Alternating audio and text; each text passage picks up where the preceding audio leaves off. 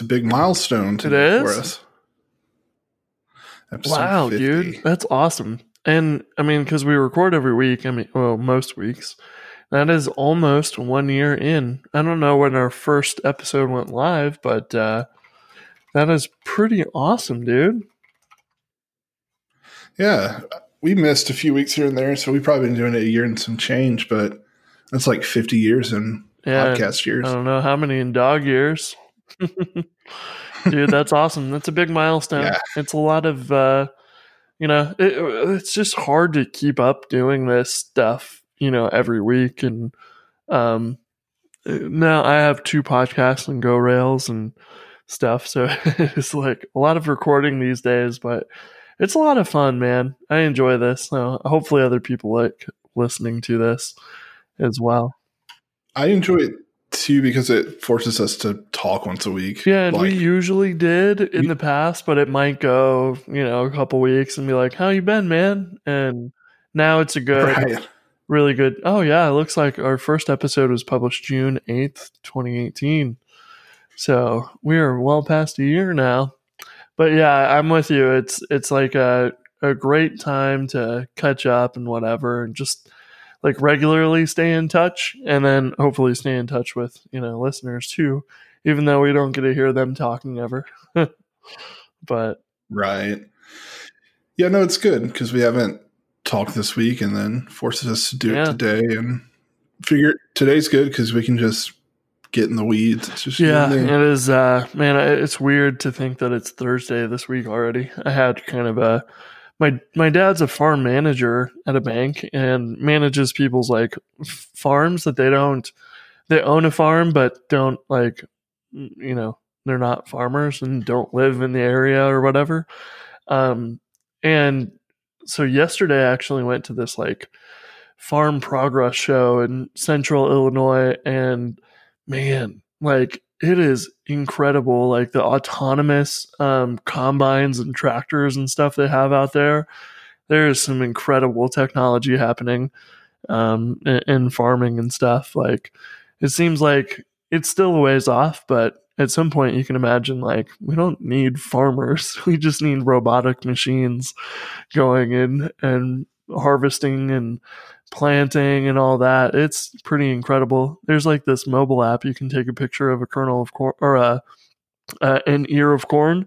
It will count all the kernels on the like half that it can see and estimate your entire like field yield based on one picture like that, which is insane. So it was pretty fun to like go see that, but it really threw my week off because here it is Thursday and it feels like the week's almost over, but it really also feels like Monday because I wasn't working yesterday. Yeah, I uh I noticed you're offline. I was wondering what you're doing. yeah, That's it was just kind of a random um, thing. He was like, "Hey, you want to go? I got an extra ticket," and I was like, "Of course, it sounds awesome." Um, you know, That's it's cool, cool. just to keep an eye on. Well, you know, like you might get hired to go work at Climate Corp or like uh, you know some some company that builds stuff like that, but um, that was a great way to like see it from the perspective of the farmers, you know, who are shopping around and buying stuff Mhm. versus like us as developers building things. We're usually kept out of the loop of like what the customers are looking for on something of that scale, you know. So yeah, I, I enjoy doing that stuff once in a while. Um, and it always gives you ideas of like, man, maybe we should just get into farming or whatever, like, you know, build software for that. Um, but yeah, pretty cool. How, how have you been? There's I'm good. Uh I was sick Monday, Tuesday. My youngest had like the stomach bug all weekend. And then I was the only other one that got it, which is good. But like But also Shannon. not good. poor Shannon was yeah, she was taking care of essentially like three kids Ugh. Monday and Tuesday. you guys better now or? Yeah, yeah, we we both rallied. Uh, I was only sick like Monday night, which was I was out a little bit Tuesday because I was just like drained. But yeah, other than that, I'm good. I've been going through a lot of personal changes, I guess. I don't know how to describe it. Uh, I've been trying to like pull back in a lot of areas. Like we, I don't know if we've ever mentioned this, but like we talk, you know, you and I, every week after we record, we talk for like 30 minutes to an hour. And it's always like, I just have so much I'm doing. Like I just say yes to everything. And so I've been trying to like pull back and not put too much pressure on myself. That's, That's great, really man. good. Yeah, that is. I'm notoriously bad for doing that too, and it's uh, it is very tough when you overcommit yourself or whatever. Even and it's like so, it's like a slow creep, and at some point you're like, oh my god, I'm overwhelmed. But you know, it was like seven or eight you know, yeses ago, you were like, that's where I should have stopped. But it wasn't until way later when I realized, like, uh oh, what have I done? I've made a huge mistake. Yeah, I always want to do all the things. Like, so I, you know, I work a day job. I then have two like side project SaaS apps I've been building, like with co founders who are non technical. And like, that really is a big time, like, commitment. And then I want to do all the like open source things. So, like, start pay with you and then uh, start Madmin and then like start Jumpstart with you and then everything just like I always just bail out of those projects and Well, yeah, it's like that's how many full time jobs you just listed off there, you know? Like, without without like mentioning like wife and Yeah. kids and Yeah. like oh man, so I found myself in a pattern like the last year of just like always feeling guilty. Like I always, you know, messaging you like, man, I'm so sorry, so sorry. I'm like unreliable.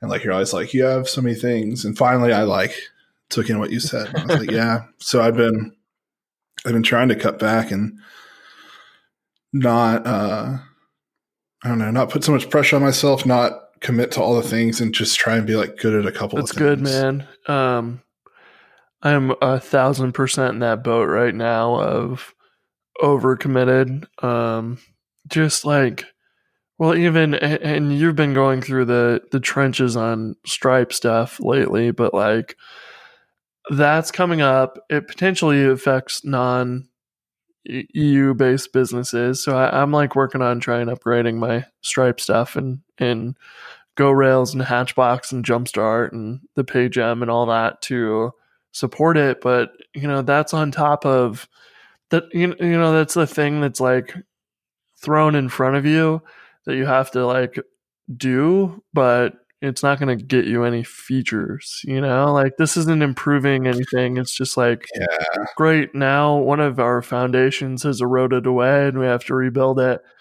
you know and like it is not uh, it is painful when those things happen and you know I, I like in the past i was just a developer and didn't worry much about the business side of things and that stuff would happen and i would just be like oh you know whatever we got to do it because that's the right thing to do long term but you know, now having that perspective of the business owner as well, I'm like, oh, this really sucks. Um, you know, and you want to do it right away, but it's also like a thing that, you know, comes up and you're, you like, we don't necessarily have to do it as US based companies, but seems like a very good thing to do. And it's something I can do screencasts on. And so I'll get some benefit out out of it probably, but it just feels like extra Sure. costs, you know, and it's painful.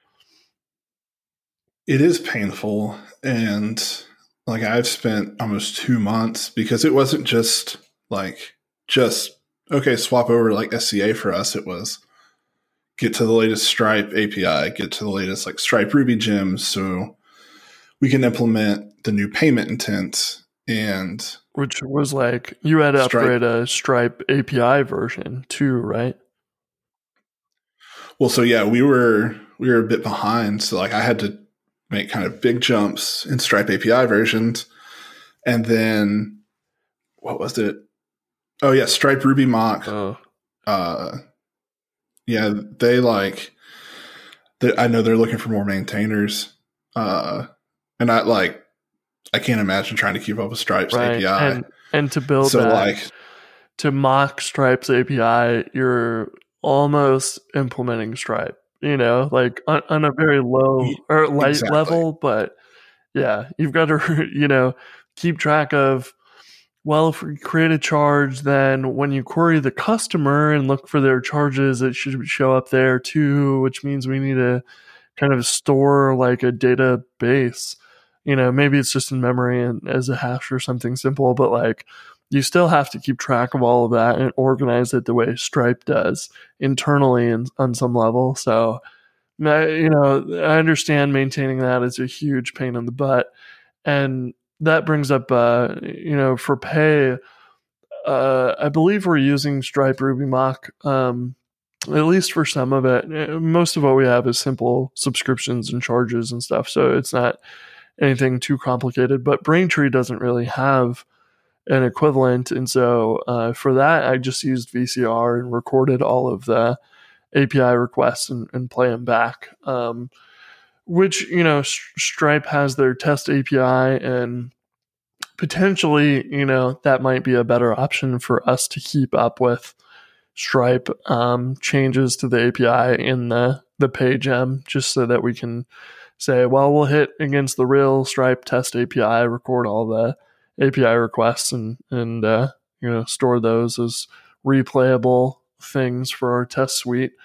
Um, have you guys thought about going in, that direction at all? Um, because I don't know if I was going to ask too if if payment intents or anything were in the Stripe Ruby mock at all yet.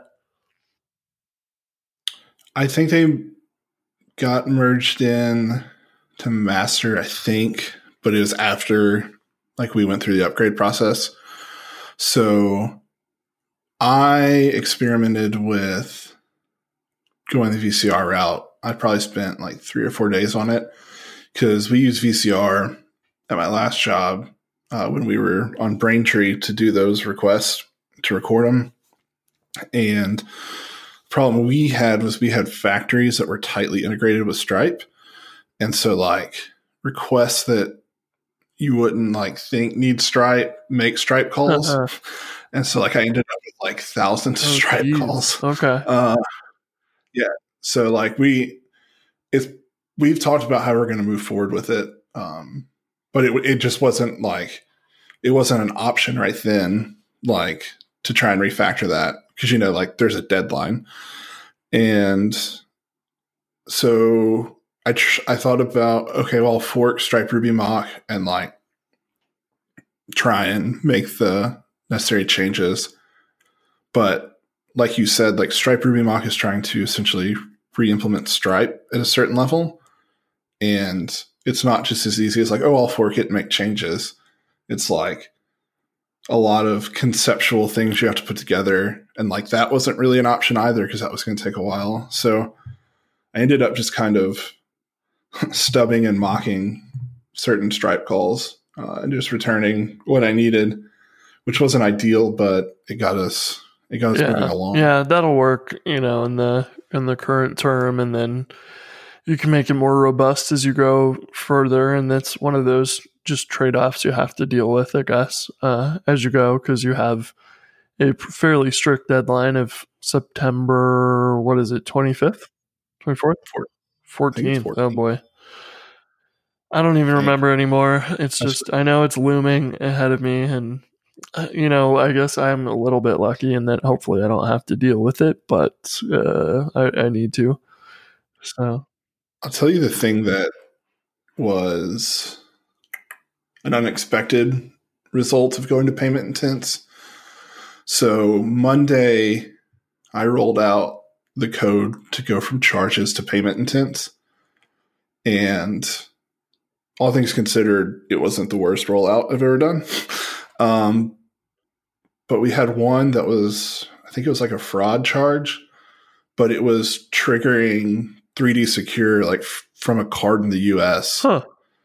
And like, I was like, we, I didn't expect this to be a thing. Uh, and so like we handle it now and then we're rolling out SCA code today or I don't like shipping on Friday, so probably today or Monday. But hopefully, like in an ideal world, when the SCA code goes out, nothing breaks until the 14th, right? Yeah. Uh, it just kind of Yeah. Transitions. hopefully, you have see what happens. you know several days ahead of time to have it in production, running, and verify working before the actual deadline. I don't i don't know how to test SCA in production though. I have no 3D Oh, that's a great point. Yeah, if anyone wants to tweet their credit card number for us to test with, uh, just let us know. But I am uh I am so so so tired of living in not just uh, just Stripe land, but just payment Yeah. land. yeah, it is uh, a necessary evil, I guess I would say. And it, it's a little, man, payments felt pretty intuitive until this change. And now it's like uh, just kind of a nightmare because you have to deal with this. Um, you know, it's kind of uh, their state now across your requests because you have to keep track of well the payment's not finished yet um, but you know we have to wait until it is and keep track of that and just makes it messy. And the stripe docs are referencing like the old stuff and the new stuff all over the place. And Mhm. it, it feels dumb that stripe has that. And i understand why they do because not everyone needs the new code. But at the same time it would be way better probably if everyone implemented the new approach. And then that was the only set of instructions. I feel like that would be a much much easier um, for everyone because it seems like yeah this is happening in the eu but we also have now moved to chip and pin in the us and hopefully we'll add you know these same kind of sca things in the us because it's just good business. Like there's it's for protecting customers to make sure they're not getting charged for stuff that they you know just forgot about or whatever and and this is good for them and and so that's you know good for business too but um yeah it's it's uh, a lot of work One thing I'll mention before we move out of Stripe land, well, I guess two things. Uh, the first is that there is a Stripe like mock API written in Go, like from Oh, Stripe. cool And It the only reason I didn't adopt it is because it has no, it can't have any concept of state, um, which several of our tests rely on, like a Stripe state, which is you know Stripe Ruby mock will hold that in memory, like you said. So yeah that seems I I it seems far less easy to test with then because you have to kind of simulate that and kind of the whole point is you're you're yeah i mean if it changes then in in stripes api you're gonna have to make sure your tests get updated equivalently which is yeah a- another source of errors at some point whenever that changes Yeah, so I just kind of avoided that. And then I noticed you put in our notes. Uh, I read Ruby Weekly this morning and said like Stripe API Gem version five. I just slammed my head. Yeah, I saw that. There's some deprecations, like some method dot all was you know renamed to dot list, and a couple Ruby versions are dropped, and it didn't look like anything too big unless you were doing custom stuff with uh, Faraday because they have dropped Faraday in support of just net HTTP built into Ruby. Um, so if you're doing any fancy connection stuff uh, under behind the scenes, which most of us aren't. Um, but if you were, you're in for some troubles because because there's Yeah. some configuration variables that you can replace. You know, like the base URL for the API and stuff, and and that's doable. But um, you know, if you had, and this may be more stuff that say a Stripe Ruby mock um, or or equivalent might be overriding for testing or something, you can imagine that that replacement to Net HTTP might be some work for anyone that's kind of built their own Mhm. test tools to integrate with Faraday or something. So I don't know. It, it doesn't look like it's going to affect me or or most people, but uh, for the most part, it seems like it should be a reasonable upgrade. So fingers crossed. Yeah. I feel like I just kind of like I don't know who I am anymore because I used to like get so excited about like upgrades and like I am really happy that Stripe is updating their gem. I'm just like I've been on the update path for so Yeah. long. I just like you're on break. the you're becoming a Debian user who refuses to upgrade any packages. and it's funny too because I had the same the same thing for a long time when I was using Linux and stuff as my main OS and uh, over time like you have more responsibilities. So when you upgrade stuff breaks. When you're new, you can upgrade and use the latest stuff because you don't have anything that's been running for 10 years or whatever and and has to continue running. You you just have less responsibilities, so upgrades are easier. And so now I understand that perspective a lot a lot better than I did, you know, 10 years ago when I was just in school fiddling around with software and operating systems and whatever. It is much more crucial to keep things going safely these days than my throwaway apps back then. Yeah. Uh you was it this week released video on Rails 6 multiple databases? Yeah, um, it's mostly just a little walkthrough on the config and, and that um, stuff. But uh, yeah, it was a fun one to record, and um, it was not quite as uh, complete as you would like to see it because there's no support for like like right now if you have a primary database and uh, two or three replicas it doesn't really work. Um, it, it doesn't have any built-in load balancing. So you would have to set up your own postgres load balancer. Um, whether that's like an HAProxy or or something like you have to set that up outside of your application which is typically what you're going to want to do anyways. Um, but it is you know nice if Rails had a basic load balancer. There's no support for sharding and the, those sorts of things, um, which is okay. Like this is just version one of all that.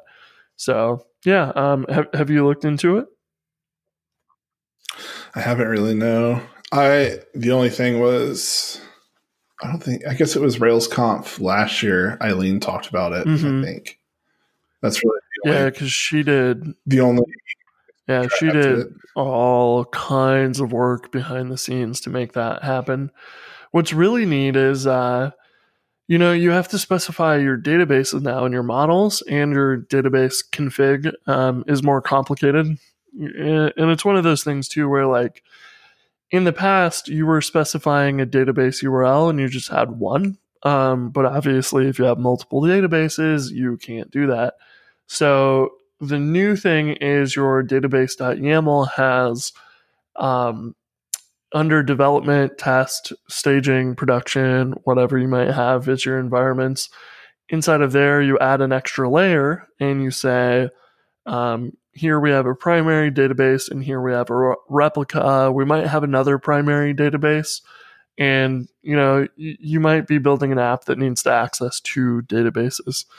So you can define that in there and flag which ones are replicas, and uh, Rails will know not to run migrations against the replicas, for example, which is really cool. And then you can define your migrations paths in that file as well, so that you can have separate migrations if you're um, for, for your two different databases or however many you have. So you can separate all those out.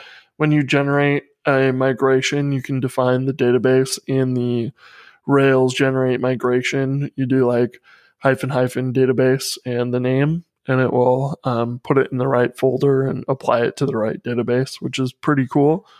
So as you can imagine, there's lots of internal changes, um, and and all the core commands still work the same. So you can actually just run Rails DB migrate, and it will migrate all your databases. And if you just say Rails DB migrate primary, it would just migrate the primary database, which is pretty cool. So you can define uh, those names and then run your commands just against specific ones as you choose, which is neat. But I can't imagine how much work that was. So props to Eileen for everything she's done and extracted from GitHub. It's quite amazing. Yeah. I am I have an app on Rails 6, but I've been I haven't really used the parallel testing like built in yet. Um like it just runs like two like parallel test suites, but I can push more. I just got to figure out how. I haven't even Do you looked have to into it. configure anything But, like- to do that? I don't. I don't think I've looked into it yet.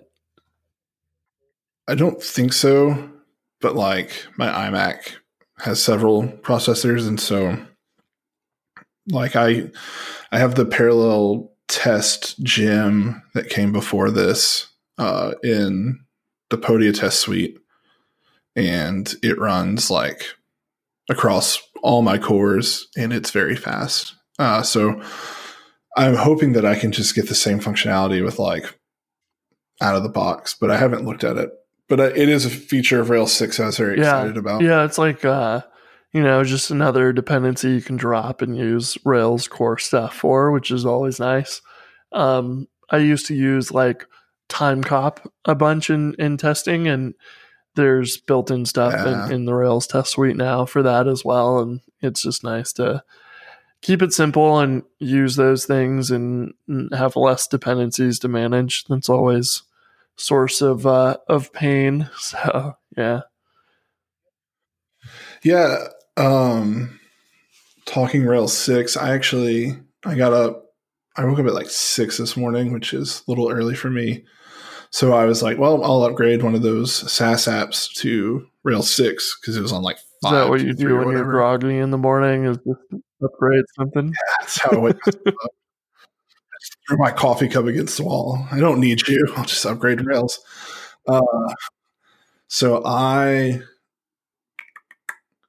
it wasn't horrible. Um, I actually had already upgraded active storage. No, that's that's a lie. I'd upgraded Webpacker to four Okay. already. Yeah, Um, 'cause I needed something. that's I think that- probably going to be one of the hardest uh, parts of the upgrade for most people. If you weren't using Webpack at all, that'll be tough. And then if you Mm. were just upgrading it to from three five or whatever you might be using in the past to to four has little nuances of like oh those remember the dot babel rc files if you forget to delete those it still Right. uses them instead of the babel config.js yeah Yeah. So I, I think I may have dodged a bullet maybe by already having that done, but it only took me about an hour and some change to get dude it that's updated. nice The only problem I really had, uh, and I was being really stubborn because like I was having some trouble with how I had done some things in terms of like how Zeit worked. okay and it wasn't like crazy things. It was like I had an admin namespace for helpers. Um, and there's actually a really cool like Zeitwerk has a little command or like it's bin Rails like Zeitwerk check or something, and it'll actually run through your app. Like it'll load it up and make sure that Zeitwerk can load everything as expected. that is It's very nice. cool. yeah So I like worked through that. I had a couple of other errors and I got it figured out. I don't remember what I did when I changed, but uh, I just you can use the classic auto loading feature, but I was like, no, like I want to go all in. yeah So that was that probably took me like 20, 30 minutes to figure out. that's super cool It's good. It, it feels good. It's funny. My I- and this is one of the things that would have been a failure with Zeitwerk is on hatchbox i had named some module um and, but i had also done like the class uh, version of it where it's like class module colon colon class name and that was also a module somewhere else with the same name and like Mhm.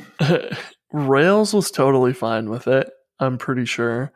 But uh, I was having these weird issues with Sidekiq where it would deadlock, and it turns out that was that was the reason. And it took me forever to find that um, where it was like, oh yeah, Sidekiq just hangs. Um, there's no way to really find out why or what's going on. And uh, eventually, I came across that and found like there used to be, and I don't know if this stuff works anymore with site Zeitwerk or not, but there was some code around and config stuff in Rails around autoloaders that were specifically for these like deadlocks around loading a module in a class like parent that uh, was the same name or whatever because it could conflict. Um, and I ran into that and finally solved it uh, several weeks later.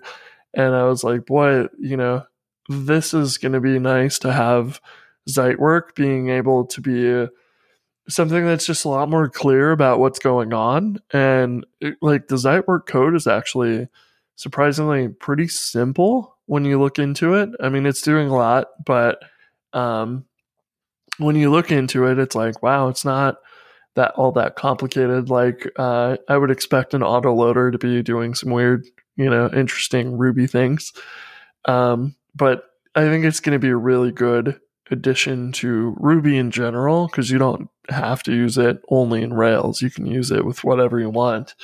So I'm excited for that. Um, but I bet that there are many little things that people have done that have worked in the classic autoloader that will have to be changed for Zeitwerk here in the future. So I'm sure we'll see a lot of yeah. you know issues or whatever come up in people's apps when they do the upgrade. I'm really grateful for it because like I think it's going to solve a lot of problems moving forward. I I had a weird issue maybe you can help me with and if not someone listening can help me with. So I have like a decorators folder okay. and app and uh, I made like a concerns folder just for not actual like active whatever concerns, but just modules. But I wanted to follow the kind of same uh-huh. naming. So it's just a concerns folder and like a nameable module. Um, and it was just module concerns because that was like the top level module name and or folder name and then module nameable and when i tried to import that into a decorator it it couldn't find the module is that uh, is that a special case that's handled in rails because i don't think normally when i create a concern that i put it in a module of concerns so I wondered that, and maybe I misread the docs, but I'm pretty sure that now with the new autoloader with Zeitwerk, they will be namespace. Ah, okay. Because I'm maybe, pretty sure that there are some configuration things that you can do with Zeitwerk, such as that, where you could say like skip this full like like uh the app folders are one you know, like it, it, it do, you don't have to say module controllers, users controller, or module decorators, user decorator.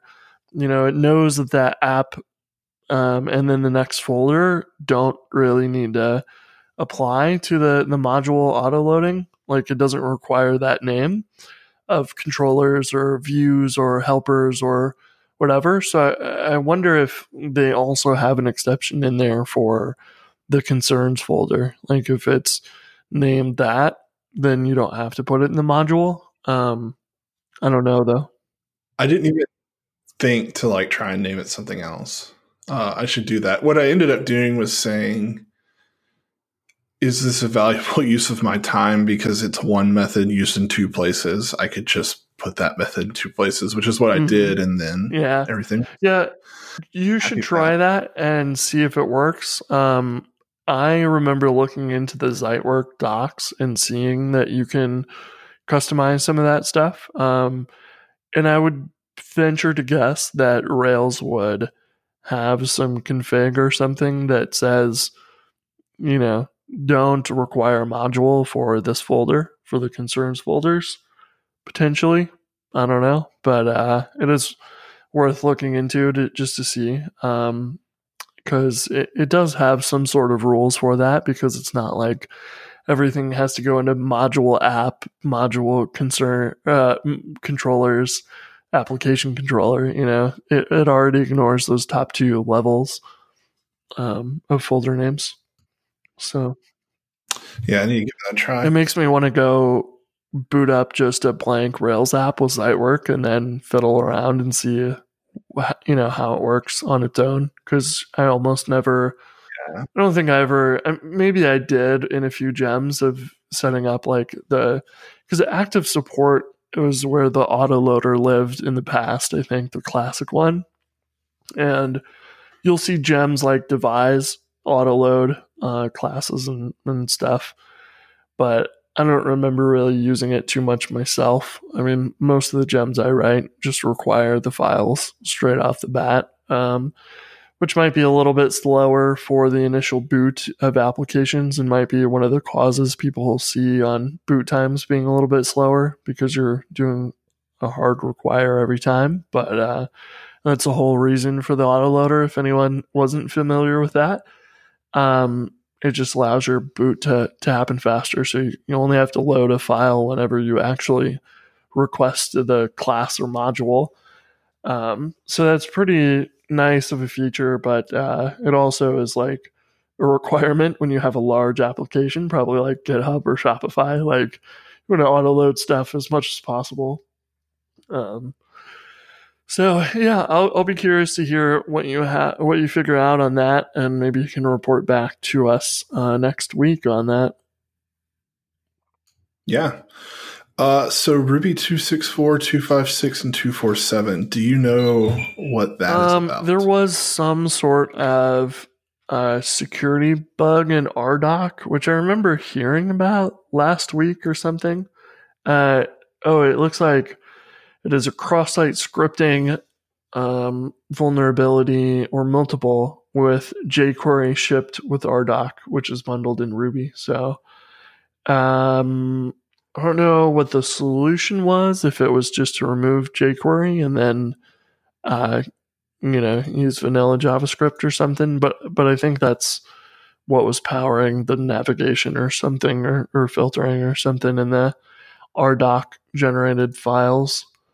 Um, when I, yeah, here it says jQuery before 3.0 is vulnerable to cross-site scripting attacks when a cross-domain AJAX request is performed without the data type option, causing text JavaScript responses to be executed. And that sounds awful. Um, similar, this is for jQuery 1.9.0. That's an old one. So yeah, it looks like you know, it'll be good to upgrade, especially if you're using RDoc. Um, there was for Ruby 2.5 and maybe 2.4 um, some bug fixes as well. 2.5 looks like this release includes about 40 bug fixes after the previous release and the security fix. So looks like maybe it's the only one of the three that got some bug fixes, but sounds like a lot. So regardless, uh, upgrade those Ruby versions. I just upgraded um, Hatchbox this morning to include all three of those versions. So, um, yeah, update update your production apps, especially if you're using RDoc. jQuery, the demise uh, of yeah, Ruby. Well, it is. Uh, lived a pretty good long life, and now it's slowly getting removed from everything.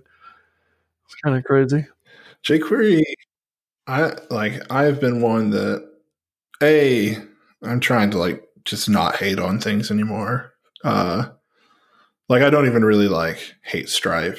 Um, and I've like in the past kind of hated on jQuery, but like jQuery helped me ease my way into JavaScript, mm-hmm. and I just want to like put a big old hug because I got by so long without having to learn real so JavaScript. many of us did, I think. And JavaScript itself was a pretty rough language to work with um, without jQuery. So there was almost no reason not to use jQuery because it was just going to save you so much time.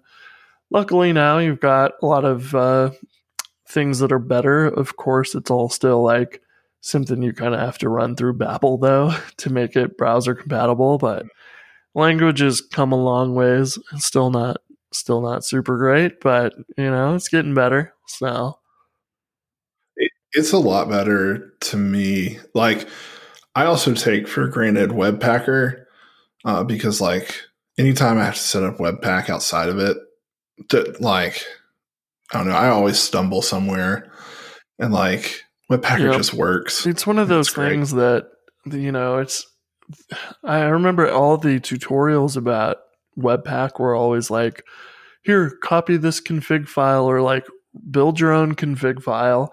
And I was like, "Can't you guys just ship with some some default config, please?" Like, why? What is wrong with having some default here? And that was very well resolved by Webpacker. I feel like for for Rails, there were some growing pains with that, of course, but so far it seems quite stable these days. I think Webpack 4 might have solved that config issue. Like, I think you can run Webpack 4 without oh, the config. Okay. Uh, but by that point, I'm already like mostly just building Rails app with Webpack. Yeah, there's been a few times where I've used Webpack. Um, I guess for like the Tailwind CSS components uh, or, or, Tailwind stimulus components, that sort of thing, where to have like a mm-hmm. static site or like a Jekyll with Webpack, um, and use it here and there, but it was pretty sparingly. So I, I don't have much recollection recollection of like what I did to set it up, but I don't remember it being very bad. But Jekyll with Webpack is a thing I've always struggled on.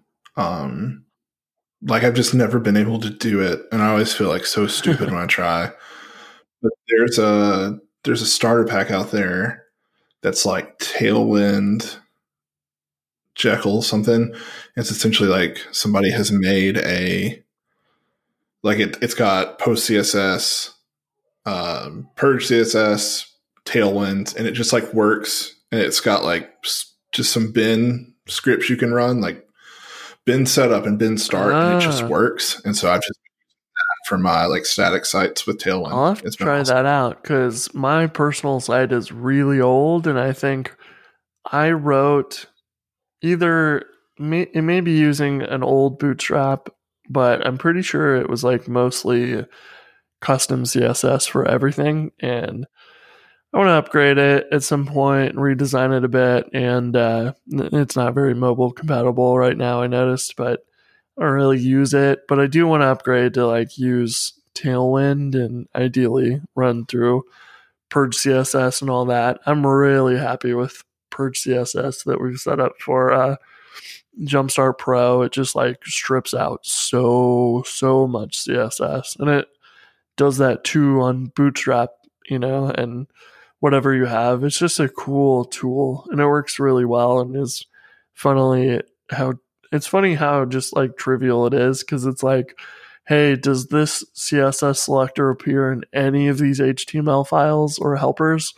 Yep, okay, we'll keep it and move on to the next one. and it's just like almost stupid simple, but it works so well. You know, pretty neat. Cool. Um, yeah, my personal site is using that uh, thing I was just talking about. That like, I don't know, that I want to say like jumpstart thing, but that's confusing. You get what I'm saying. Uh, it's using that project, and I'm really happy with it. I built so those two SaaS apps I'm working on. I also did their marketing landing pages in that as well, and I'm just that's cool. I'm gonna have to dive in sometime and and do that if I ever have this sounds like another one of those like say yes, and just say yes. Do another project. What's the worst that could happen?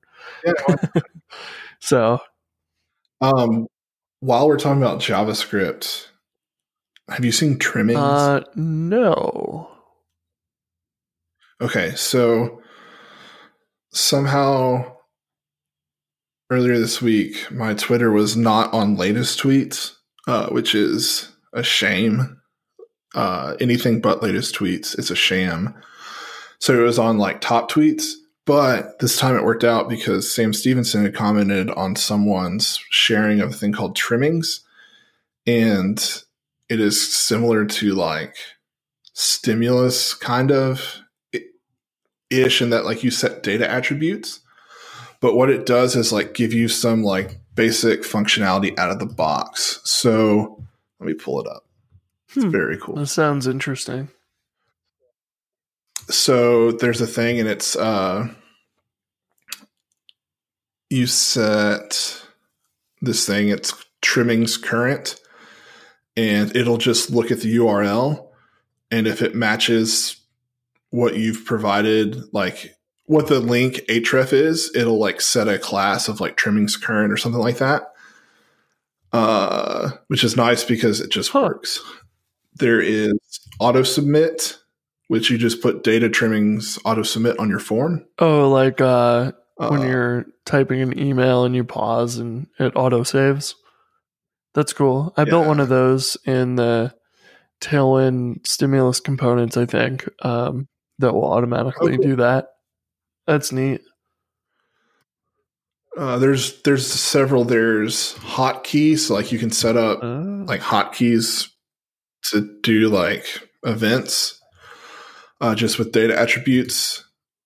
There is a remove, uh, there is a replace, and there is a toggle. And so I don't know. It just sounds like the. I'm getting package crazy, I know, but it sounds like the next thing to add to like my TurboLinks stimulus Mhm. life is something like this because it's just HTML that get, means I have to write a lot Yeah, less code, and it doesn't like it's, that It's much magic. stuff that come in handy all the time. Um, that sounds like something I would use pretty regularly, so I'll have to check that out. You should make a it- on it's- it since you It's not built else to do. on stimulus, though, right? Okay. I don't think so.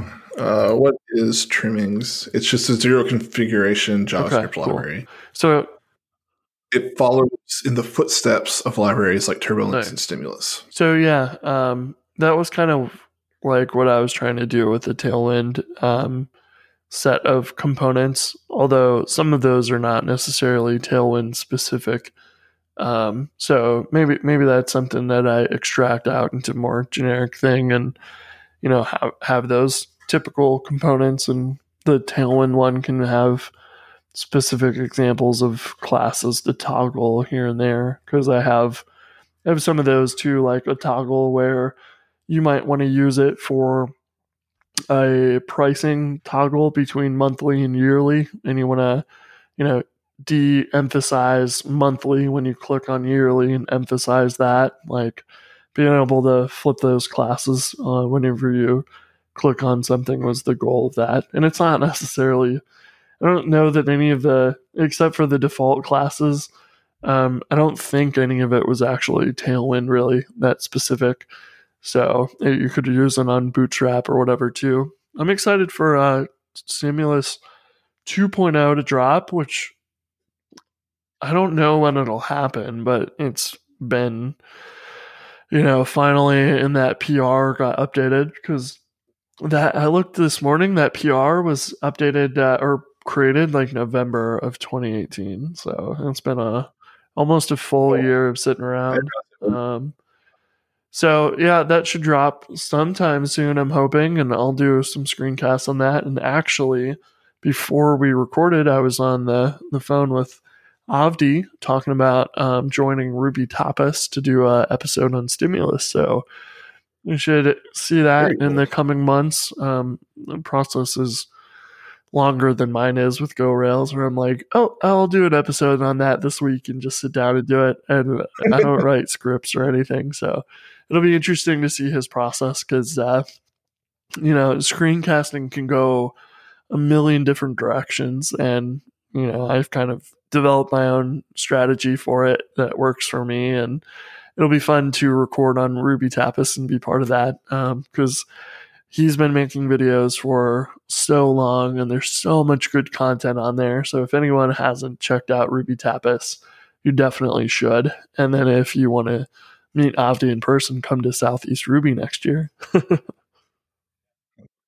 Yeah, I don't know. I don't know if we mentioned. I think Are we you? do it again. Awesome. I know it was kind of up in the air, um, but I was hoping you would say yes.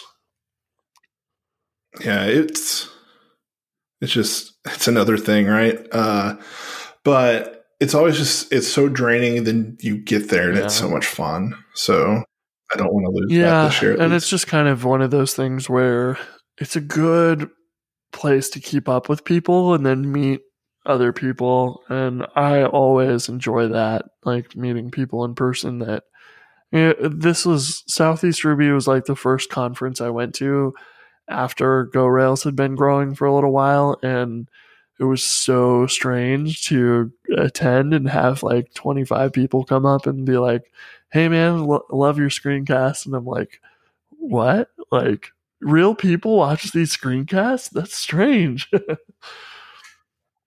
It's not just bots yeah it's, money. it's funny. Podcast feels the same way. You guys um not saying show up at our houses to be a live audience but uh it's certainly you know weird to sit in your basement and um just chat but then find out that real people are you know listening and stuff. I'm sure that changes over time when you meet more people but yeah uh, for the longest time it always felt weird yeah, I'm still not convinced. Even though people have told us, I'm just not convinced that anyone listens to this. well I, I think we just record record yeah the void. i mean we're doing good enough for dhh to be on so that's that's says something the how godfather cool is career. that that was fun um That was fun. I uh yeah, it was just weird to like, you know, it wasn't in person, but like you just sit down and talk to him for an hour. and he kept his cool. promise from the episode and shoved uh, Rail Six out the door pretty much right away after. so that was great.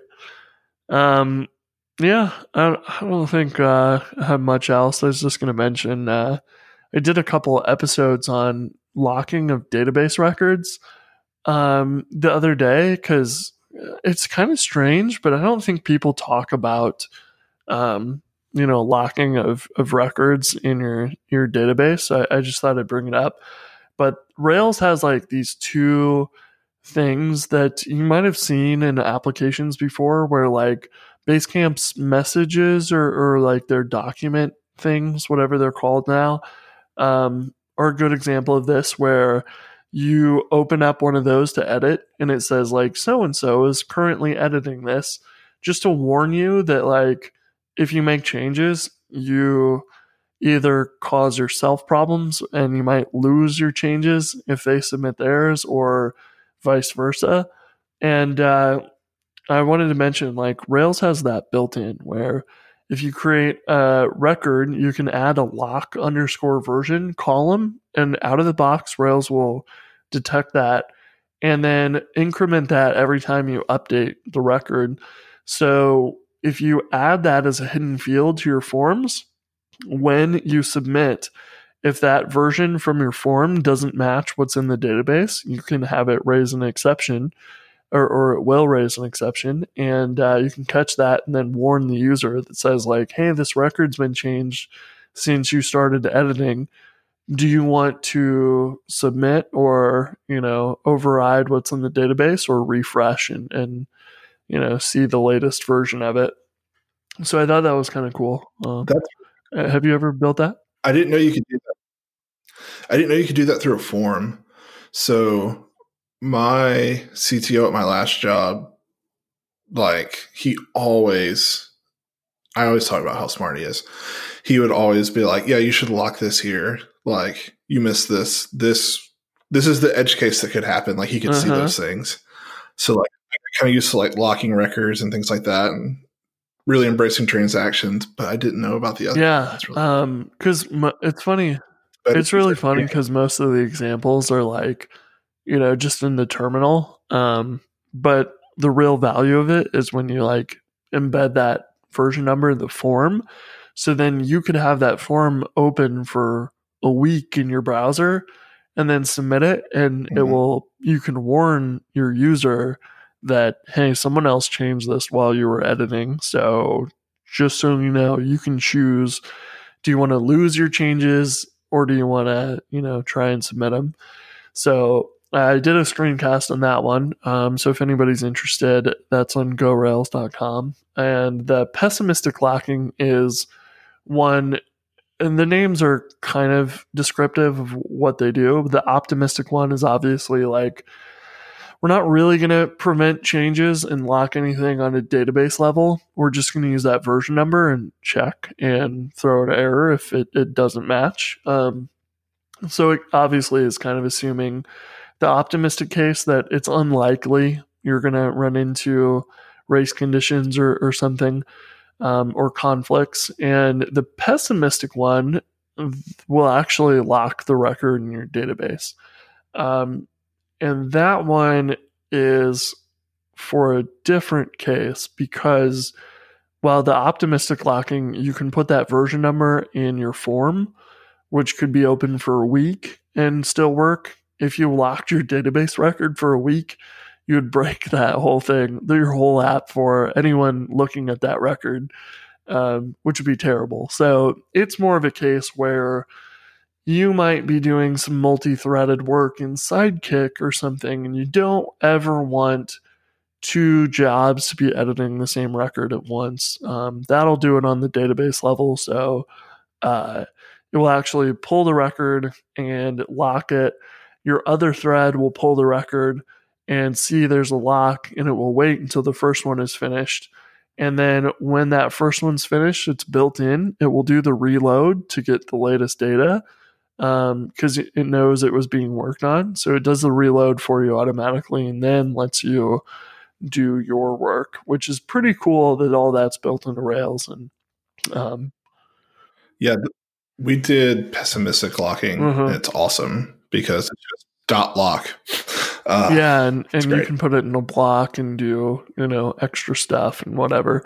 Um, so if you were, for example, um, th- this is always the example, but if you're transferring money between bank accounts, you have to credit one and debit the other, and you never want uh, that to happen two times where you credit one um, and then it like forgets the credit from the other transaction that happened at the same time. So in that video, I, I showed an example of that where it's like, you know, here's what would happen if we tried to remove money twice or pay for something twice, you know, your bank account just kind of generates free money here, which would be bad. Your bank doesn't want that. So, um, it, I don't know. I just never see anyone talking about that stuff. Um, and so I thought I'd bring it up in the podcast just in case anyone was interested in in how you can lock your records from you know two things happening at the same time, which happens a lot more than you might think that's something you're really good at is like remembering things like that because I learned these things and they just become like I assume everyone else knows them.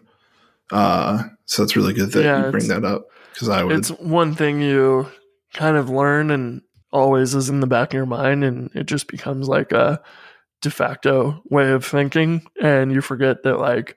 Oh yeah, there might be a lot of people who don't know this yet or haven't experienced it because in development it's not likely to happen. But when someone's bank account gets an extra $250 in it in production, you're going to have a real hard time figuring out what exactly happened because these are these are the mm-hmm. situations that are like good luck debugging that from your logs. You're never going to find that. So, um, yeah, you have to be like you were saying your your previous coworker was good at seeing those situations. It takes uh, some practice to be able to keep those in mind and detect when that might happen and when you might want to deal with it. So, yeah, um, that is all I had for this week. Um, as usual, we've hit our one hour. No matter what we do and sit down, we're like always going to hit an hour. so funny. Yeah, it's good. Um, happy episode 50. Dude, yeah. And, uh, yeah, I have nothing else to say. Cool, man. Um, well, maybe you can get a little bit of a rest from uh, Stripe, SCA, and all that at some point soon. Um, make sure you deploy everything tomorrow at 5 p.m. oh, I didn't mention this. So I deployed the payment intent change on Monday, and then I got sick Monday oh, night because uh, of the change. I'm going to blame it so on Stripe. Probably, I blame it on that too. Uh, so Tuesday morning, like I just I could not let my coworkers like have to clean up my mess. So like I was like on the couch, like hunched over, and they were like, "Go rest," and I was like, Oh, "No, man. no." Well, hope everything continues to go better or you know, stays stays solid and doesn't get any weird. I it just seems like one of those situations where like yeah, all these existing customer cards we have on file are all going to fail and we didn't know it ahead of time and you know, it just seems like there's some nightmare scenarios that might happen. So f- fingers crossed. If anyone has to do any of this, you can email me and I am an open book on it. I know not all the right answers, but my brain has been so engulfed in it. Just email me. Yeah, I'll or talk to you Starbucks is hiring. So if you if you just want to quit programming altogether, you know, there's there's other options out there. Oh gosh. Cool. All right, man. All right. See ya. See you next week.